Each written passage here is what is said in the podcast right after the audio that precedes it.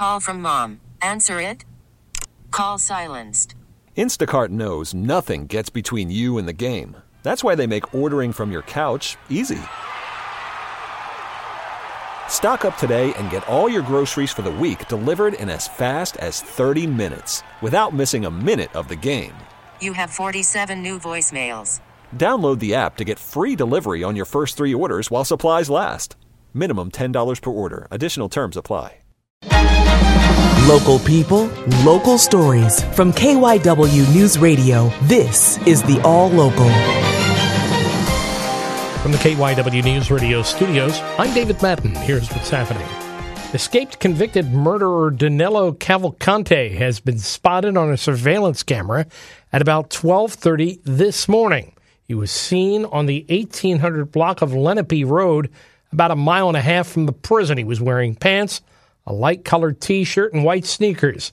He's described as five feet tall, 120 pounds, with long black curly hair. Cavalcante escaped from the Chester County Jail about a week after he was sentenced to life without parole for the fatal stabbing of his former girlfriend in front of her kids. He's a native of Brazil, where he's also wanted on a separate murder. Chester County District Attorney Deb Ryan says Cavalcante's violent history makes him rather unpredictable. I don't know what he's capable of doing. If he's already engaged in a murder in broad daylight, daylight in front of her two children, there, there's no um, stopping him from doing anything more egregious. A search of the surrounding area is being conducted by hundreds of law enforcement officials, including U.S. Marshals, SWAT, local, state, and other federal agencies. They are asking residents to remain indoors. Lock your doors, keep your eyes on your kids, and keep your eyes on your neighbors and your friends. And Cavalcante is considered extremely dangerous, so officials say don't approach him if you see him, just call 911.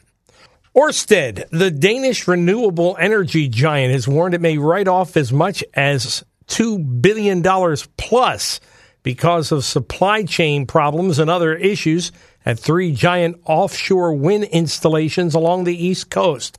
As a result, its first offshore wind farm in New Jersey will be delayed until 2026. It also said it considered abandoning the Ocean Wind project off the southern New Jersey coast altogether. But Orsted still believes that the wind farm to be built in waters off of Atlantic City and Ocean City will be profitable in the long run.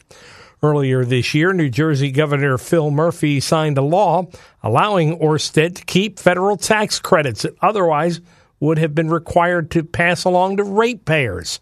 The governor said he acted to protect jobs the offshore wind industry will create. A guilty verdict in the killing of a man and his dog in Evesham last year.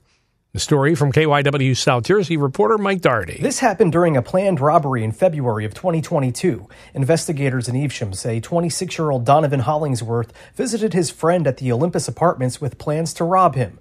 Police found 26 year old Thomas Pearson III dead from multiple stab wounds inside the apartment. The dog, Django, was found dead from a stabbing on a stairwell landing. Hollingsworth was arrested at the hospital when he visited the ER to get treated for injuries he suffered in the fight at the apartment. Sentencing is set for October 27th. At the South Jersey Bureau, Mike Doherty, KYW News Radio 1039 FM. Next week's high heat means some schools in the area are dismissing students early during their first week back at their desks.